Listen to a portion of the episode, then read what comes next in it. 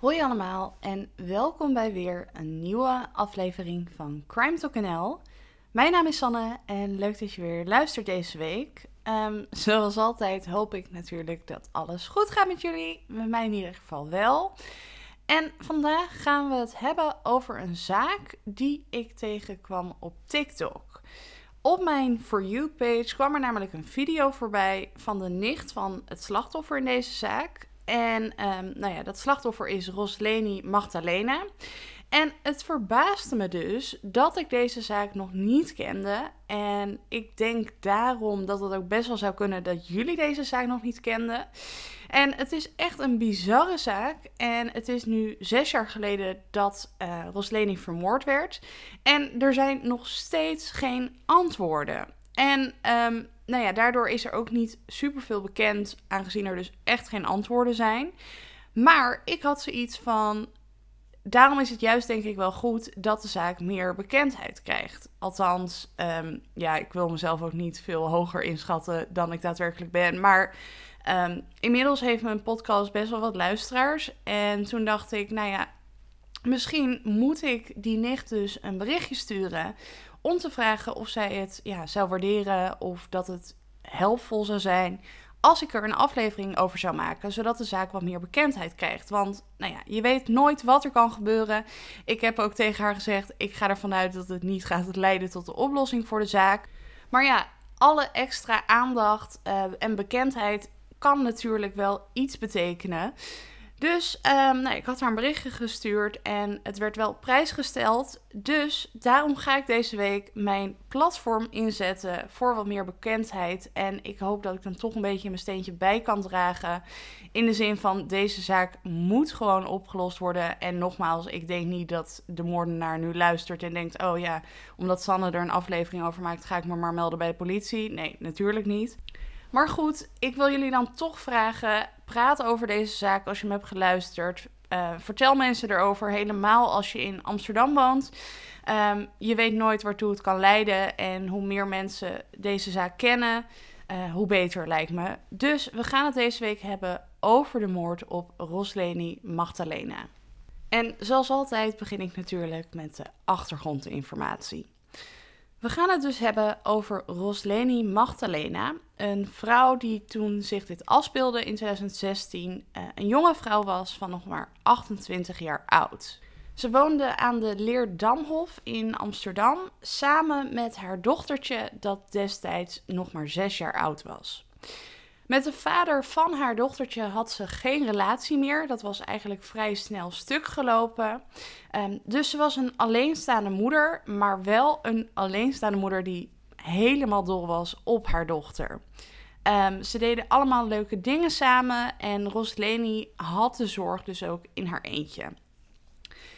Rosleny zelf werkte tot voor kort bij de kruidvat en daarnaast hield ze ook van lekker sporten en uitgaan.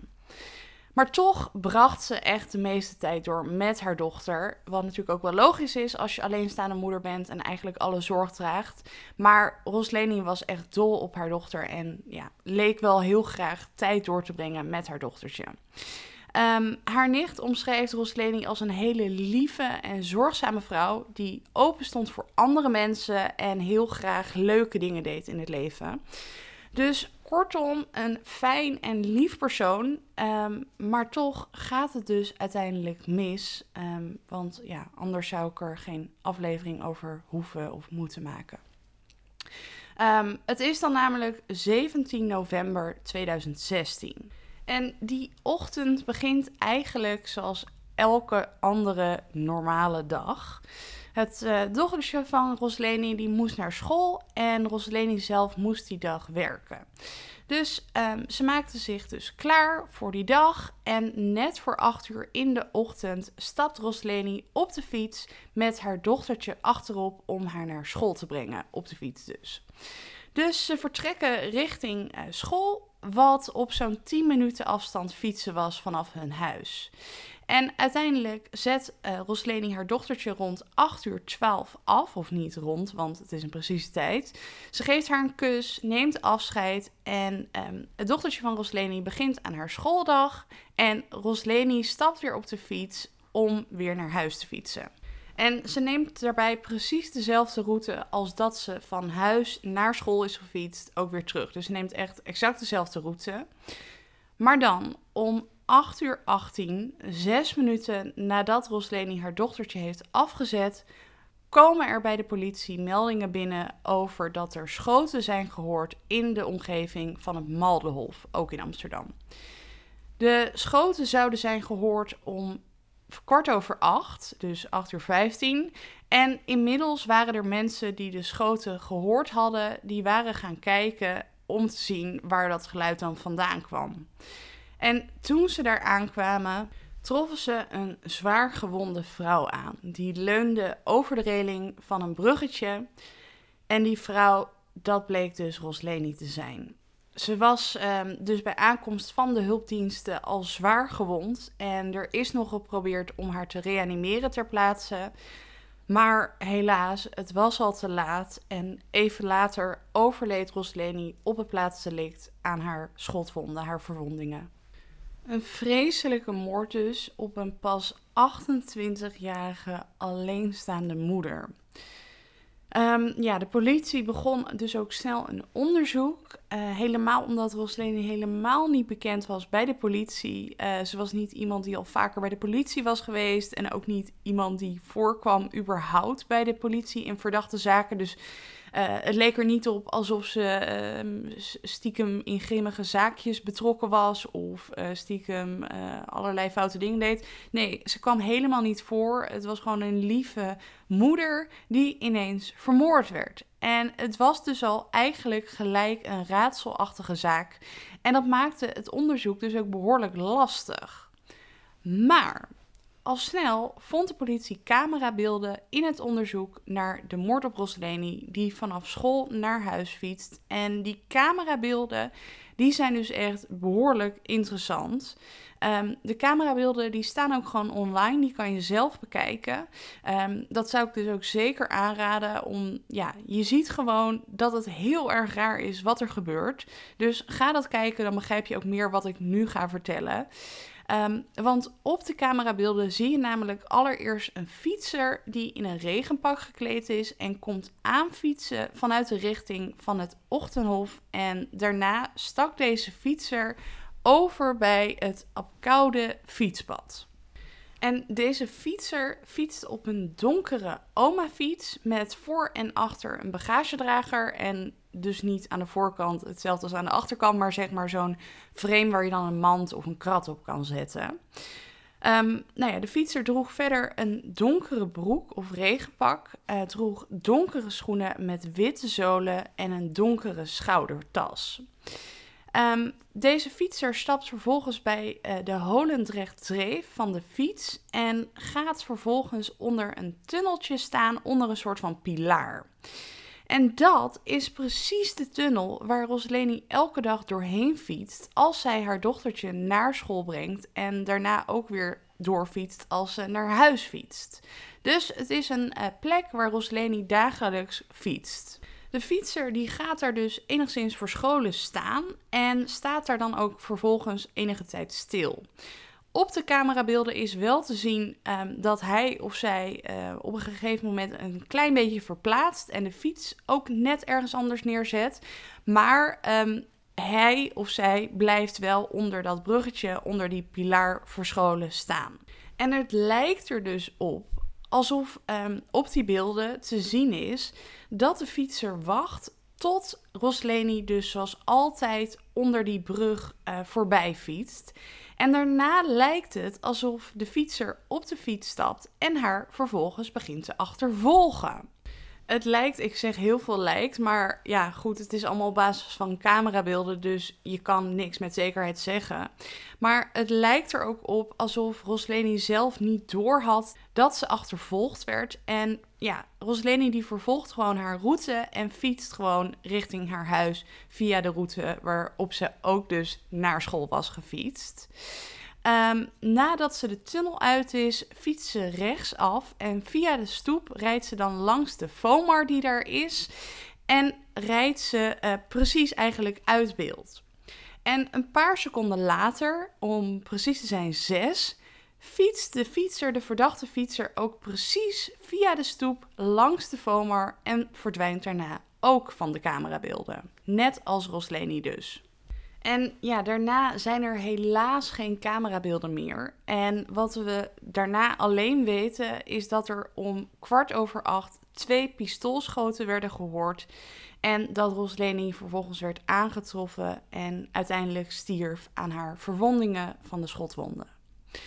Dus je begrijpt, die fietser die is super belangrijk in het onderzoek. Op zich zijn die camerabeelden best wel duidelijk. Althans, je ziet overduidelijk dat het om een fietser gaat. Je ziet Rosleny fietsen. Maar je ziet helaas niet het gezicht van die fietser. En dat kan dus ook voornamelijk komen door dat regenpak die hij of zij aanhad. Want ja, dat regenpak valt precies over zijn of haar hoofd. Dus het is helaas ook niet te zeggen of het om een man of een vrouw ging. Het komt dus denk ik door dat regenpak, want normaal gesproken kan je best wel goed zien of het om een man of een vrouw gaat. En een fiets maakt het ook wel lastiger, denk ik, want als iemand loopt kan je vaak ook wel zien of hij of zij op een vrouwelijke of mannelijke manier loopt. Maar al zou iemand op een fiets zitten en geen regenpak aan hebben, dan kan je meestal ook wel een beetje aan de vorm van een persoon of een postuur en natuurlijk aan de kleding zien of het een man of een vrouw is. En in dit geval is dat dus niet te zien. Het zou echt een man of een vrouw kunnen zijn. Dus dat maakt het wel heel erg lastig. Het is dus echt een onbekend persoon. Maar het lijkt er dus wel op alsof de fietser iets met de zaak te maken heeft. En de politie merkt deze persoon ook aan als verdacht, hoewel ze dus niet durven te stellen dat dit ook daadwerkelijk de schutter is geweest. Degene die Rosleny heeft vermoord. Het zou natuurlijk ook kunnen dat het een soort van samenwerkingsverband was tussen de fietser en de schutter. En dat de fietser haar bijvoorbeeld achtervolgde en hij of zij vervolgens doorgaf waar Rosleny fietste, zodat de schutter paraat kon staan. Het is dus niet 100% zeker dat de fietser ook de daadwerkelijke schutter was.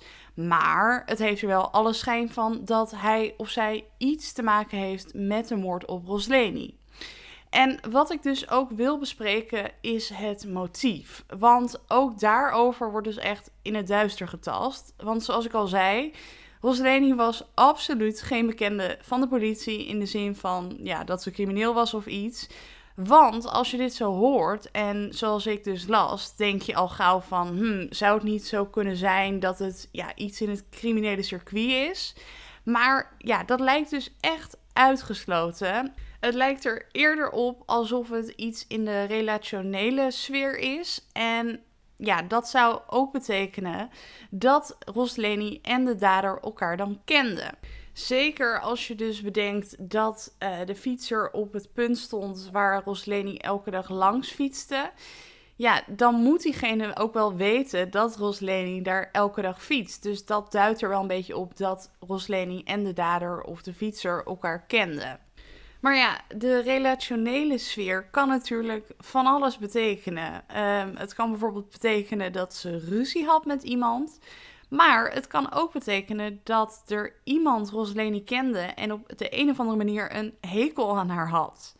Maar dan denk ik altijd, hoe erg kan het zijn dat je uiteindelijk iemand besluit te vermoorden? Het is denk ik maar goed dat ik het niet begrijp. Maar om die reden denkt de politie dus wel dat het gaat om iemand die Rosleny kende.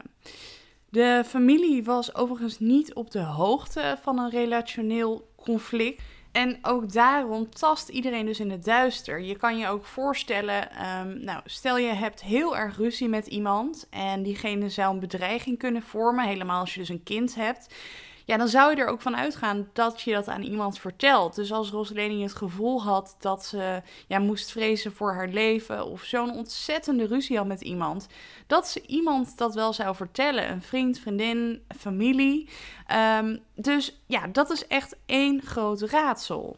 En daardoor heeft niemand dus ook een idee wie het zou kunnen hebben gedaan. Wie er zo'n hekel aan Rosleny kan hebben gehad dat hij of zij besloot om haar te vermoorden. Want het leek dus echt alsof Rosleny geen conflicten had of problemen had.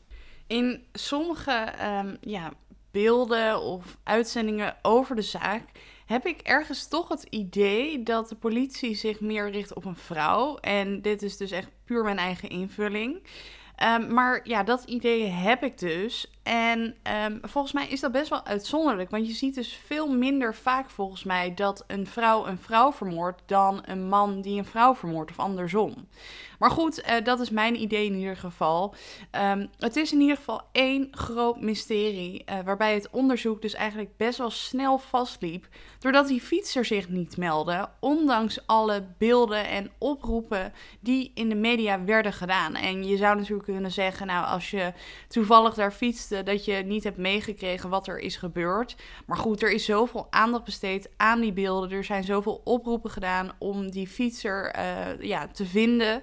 Maar dat is tot op heden niet gelukt. Dus ja, daardoor denk je ook wel dat die fietser er wel wat mee te maken heeft.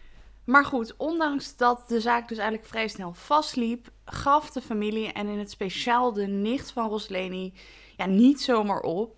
Zij willen nog steeds antwoorden en daarom namen ze in 2019 contact op met Peter R. de Vries. En Peter, ja, die wilde graag helpen, die ging zich inzetten voor de zaak. En 3 jaar na de moord zei hij tegen AT5 het volgende, en dit citeer ik dus even. Ik vind dat de zaak ingrediënten heeft die erop wijzen dat de oplossing mogelijk is. Daarom wil ik er ook alles aan doen om iedereen te stimuleren om nog een tandje bij te zetten en een extra stap te zetten. Mijn overtuiging is dat het kan en dat moet ook. Einde citaat. Peter R. de Vries, ja, die was er dus van overtuigd dat de zaak op te lossen was. En ja, wilde ook echt strijden voor antwoorden rondom de moord. En wat hem ook zo betrokken maakte in deze zaak is het feit waardoor iedereen waarschijnlijk verbijsterd is. Het gaat om een alleenstaande, lieve, zorgzame moeder. En die moeder wordt gewoon op klaarlichte dag, nadat ze haar kindje naar school heeft gebracht, doodgeschoten terwijl ze op de fiets zit. En er is gewoon niemand, maar dan ook niemand die naar voren komt om te praten. Ja, ik kan er niet bij. Peter R. de Vries dus ook niet, want hij was hiermee bezig. Maar goed, we weten allemaal wat er met Peter R. de Vries gebeurd is. Hij werd toen vermoord en heeft daardoor ook niet zijn missie rondom deze zaak kunnen volbrengen. Op de dag voor zijn moord had de nicht van Rosleny ook nog contact met hem, waarbij hij aangaf dat hij Rosleny niet op zou geven en dat ze dit echt samen zouden doen, omdat er gerechtigheid moest komen. Maar ja, nogmaals, een dag later werd Peter dus zelf vermoord. En dan zou je dus waarschijnlijk denken, nou ja, einde verhaal, geen extra hulp meer van Peter R. de Vries. Maar de kinderen van Peter R. de Vries, die hebben ja, eigenlijk een beetje zijn rol nu op zich genomen. En staan de nicht en de familie van Rosleny bij in hun strijd voor de gerechtigheid voor Rosleny. Sterker nog, Peter R. de Vries die heeft natuurlijk nu de stichting, de Peter R. de Vries Foundation gekregen, waarbij zijn kinderen ook heel erg betrokken zijn.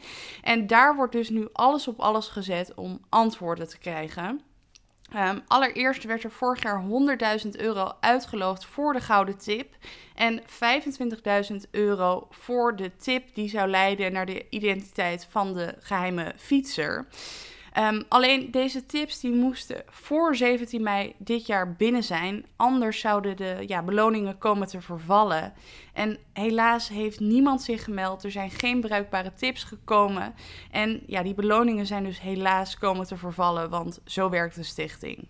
Maar toch, ondanks dat zich niemand heeft gemeld voor die beloningen, laat de stichting van Peter R. de Vries Rosleny niet in de steek. En de kinderen van Peter R. de Vries zetten zich nog steeds samen in met de nicht van Rosleny om de zaak toch nog op te lossen. Om toch nog aan die boom te blijven schudden en om toch nog aandacht te blijven vragen voor de zaak.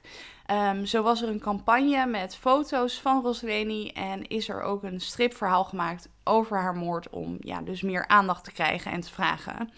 Maar vooralsnog heeft het nog niet geleid tot de gouden tip en de doorbraak in de zaak. Of er is wel een doorbraak geweest, want op 19 januari 2022, dus vorig jaar, werd er wel een verdachte aangehouden. En dat was een 29-jarige vrouw die destijds in volledige beperkingen werd vastgehouden. Dus dat betekent echt in complete afzondering.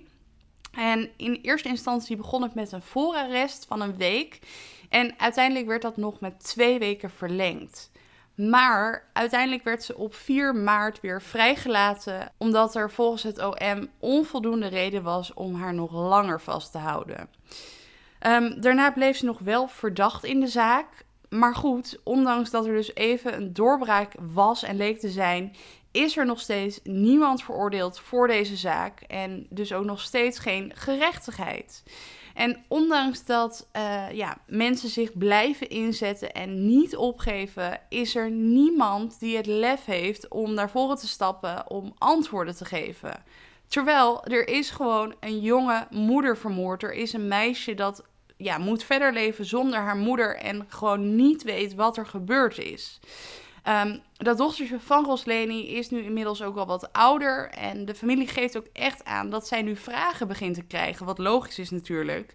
Maar je gunt een kind dit überhaupt niet en dan ook nog eens zonder antwoorden. Ja, ik vind echt dat deze zaak zo enorm hard opgelost moet worden. Ik bedoel, dit kan niet. Het kan niet dat je op klaarlichte dag wordt doodgeschoten en dat niemand iets weet. Dat bestaat gewoon niet. Dus er is gewoon, er zijn, misschien is dat beter om te zeggen, mensen die hier meer van weten, maar die gewoon te laf zijn om te praten. In ieder geval, tot op heden is de zaak dus nog altijd onopgelost. En dat kan en mag niet zo blijven, vind ik dan. Ik heb het al gezegd, ik ga er niet van uit dat deze podcast meer kan bereiken dan Peter R. de Vries, zijn kinderen of de politie. Maar ik wil het voor de vorm toch wel gezegd hebben. Weet je iets over de zaak?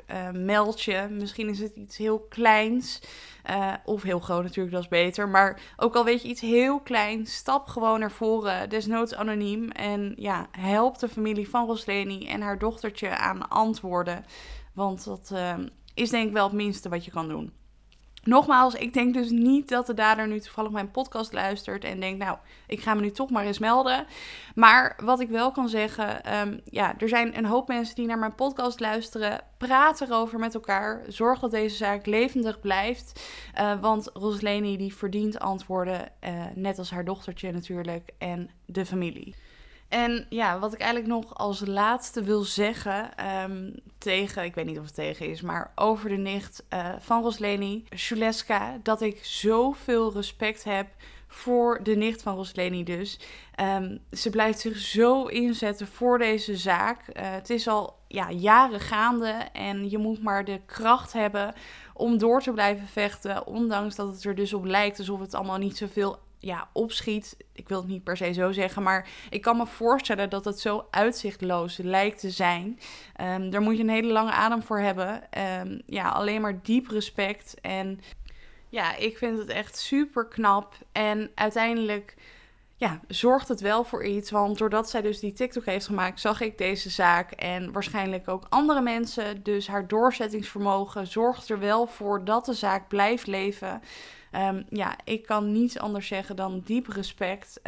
Ik vind het echt heel knap. En daarom hoop ik dus ook zo dat deze zaak toch nog opgelost gaat worden. Dat zij, het dochtertje van Rosleny en de rest van de familie en iedereen die van Rosleny hield, toch nog antwoorden krijgt. En bovenal dat er ook iemand gestraft kan worden. Want je kan hier niet zomaar mee wegkomen. Je kan niet een moeder doodschieten terwijl ze op de fiets zit en daar gewoon mee verder leven.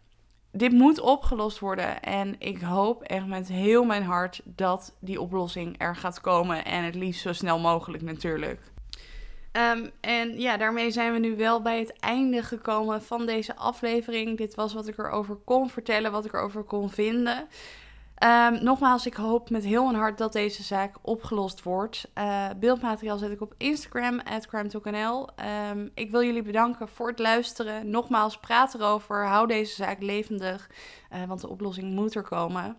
Volgende week ben ik er weer met een nieuwe zaak, dus zorg dat je erbij bent. Ik wens jullie een hele fijne week toe en tot horens.